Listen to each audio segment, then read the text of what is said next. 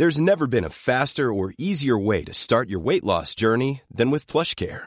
PlushCare accepts most insurance plans and gives you online access to board-certified physicians who can prescribe FDA-approved weight loss medications like Wigovi and Zepbound for those who qualify. Take charge of your health and speak with a board-certified physician about a weight loss plan that's right for you.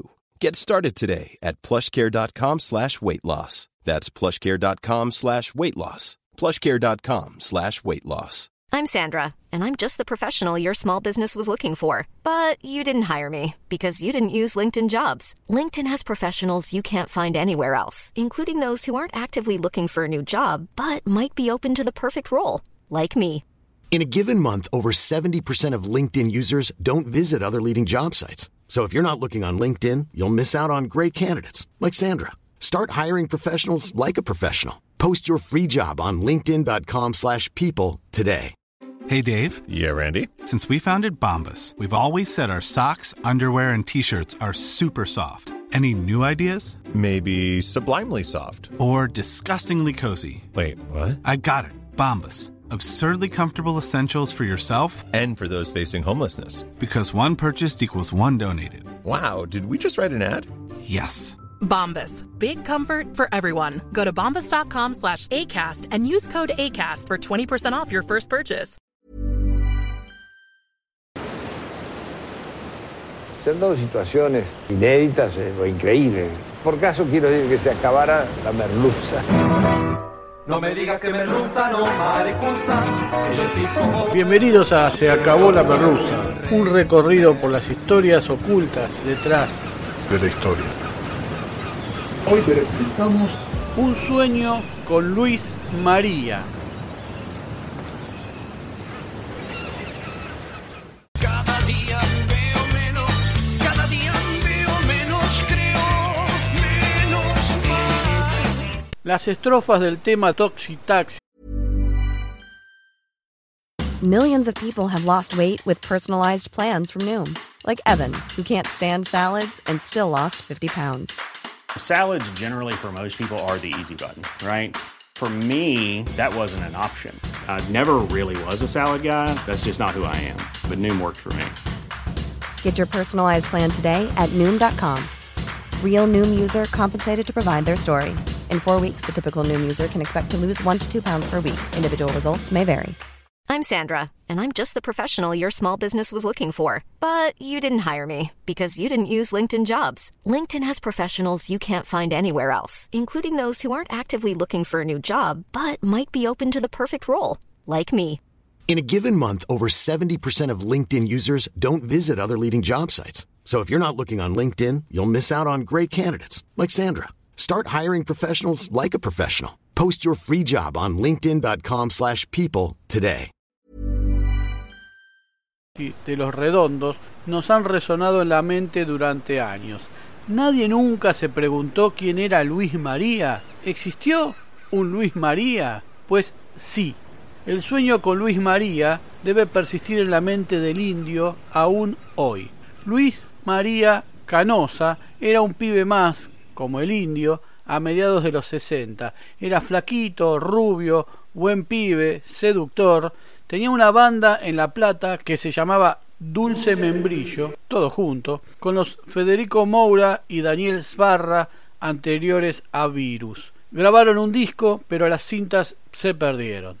Luis María fue una víctima de los prolegómenos de la dictadura, una víctima carcelaria, anónima y olvidada. Luis María jugaba en las inferiores de La Plata Rugby Club desde los 14 años. El club fue diezmado por la dictadura. Al principio su banda Dulce Membrillo tocaba en las fiestas que se hacían en el buffet del club. El grupo buscaba una identidad, no pasaba del divertimento y no salía de los covers de bandas muy distintas entre sí como The Who, Creedence, Black Sabbath o Steppenwolf. Pero cuando empezaron a incurrir en la composición de temas propios, el indio Solari aportó algunas letras. Luis María era la voz líder del grupo y por si a alguien le importara, no tenía militancia política alguna en una época en que todos los jóvenes o la mayoría de los jóvenes estaban politizados. Con Dulce Membrillo comienzan a hacer todo el circuito de bares de La Plata y alrededores. El 10 de abril de 1970, Dulce Membrillo debuta en las ligas mayores al participar de una maratón musical en el club. Atenas. Allí comparten escenario con Manal, Almendra, Morris, Miguel Abuelo, Arco Iris y otros. Cuenta la leyenda que después del show de Dulce Membrillo, el flaco Spinetta preguntó ¿Quién es ese fenómeno que canta? En diciembre de 1970, Luis María tiene 17 años y una Fender como la de McCartney. Se va de viaje con sus compañeros de banda y un montón de amigos a probar suerte, a experimentar, a ver qué pasa a Europa. Y van en barco. A la vuelta, la banda sufre dos bajas. Federico Moura, que viaja a. Brasil, y Esbarra, que se queda en París. Los que quedan siguen tocando como Los Dulces, pierden el membrillo.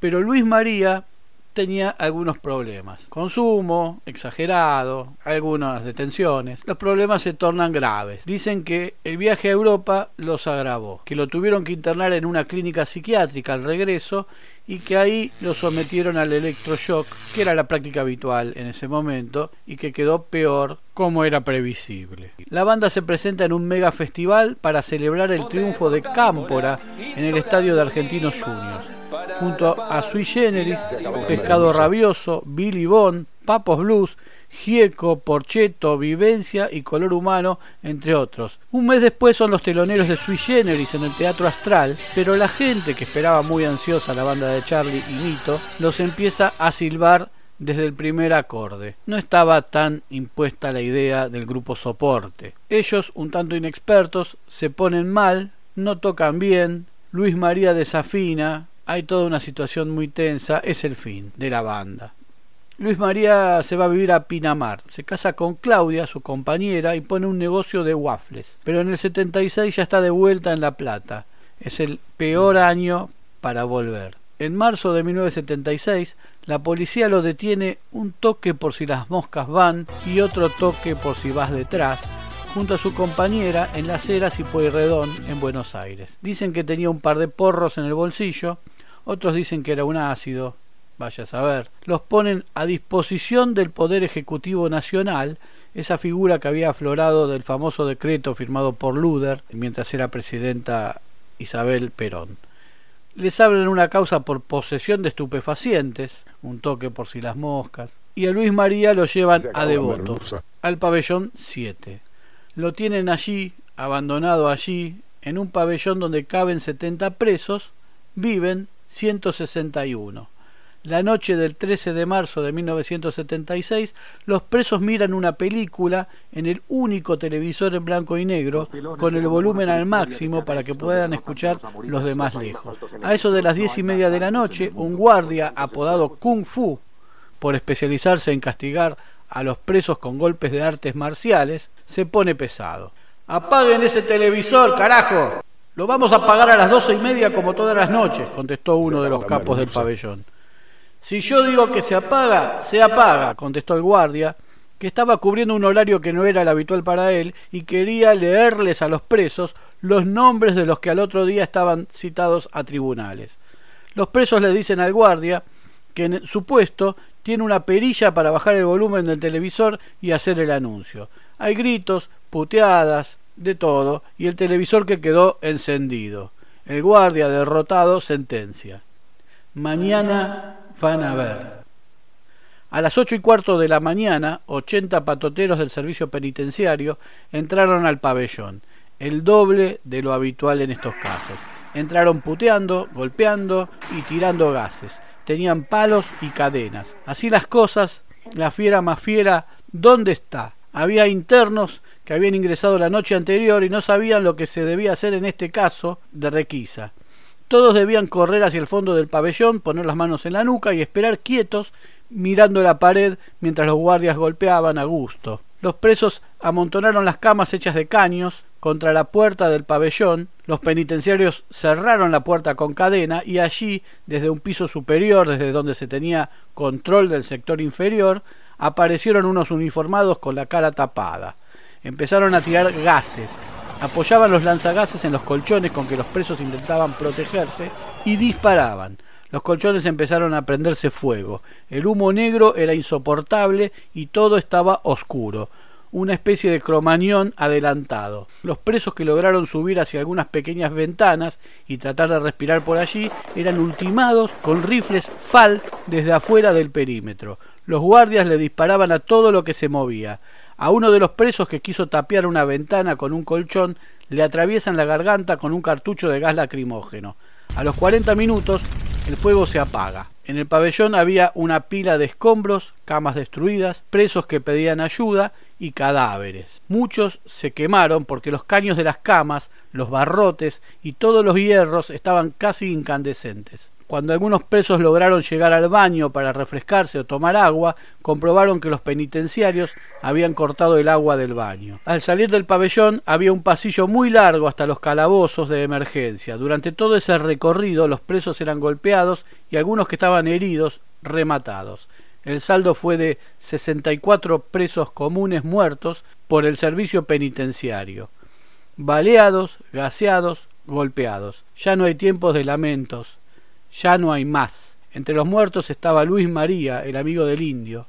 Uno de los presos, Horacio, es llevado al hospital Salaberry y logra salir desde allí a su casa. Es quien le cuenta la historia al indio, y éste sueña con Luis María, que le dice Cada día veo menos, cada día veo menos, cada día veo menos, creo menos mal.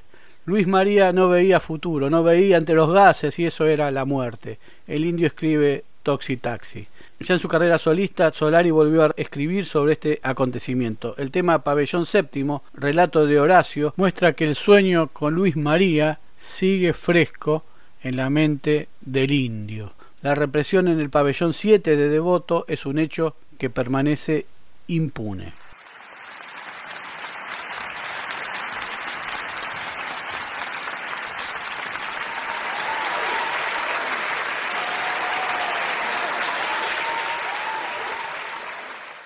Se acabó la merluza. Muy pronto nuevos capítulos de Se acabó la merluza. Se acabó la merluza es idea, redacción, recopilación y hace lo que puede Jorge Tezán. Muchas gracias. No olvides poner like, suscribirte, campanita y todo eso que la red social admita. Hasta pronto.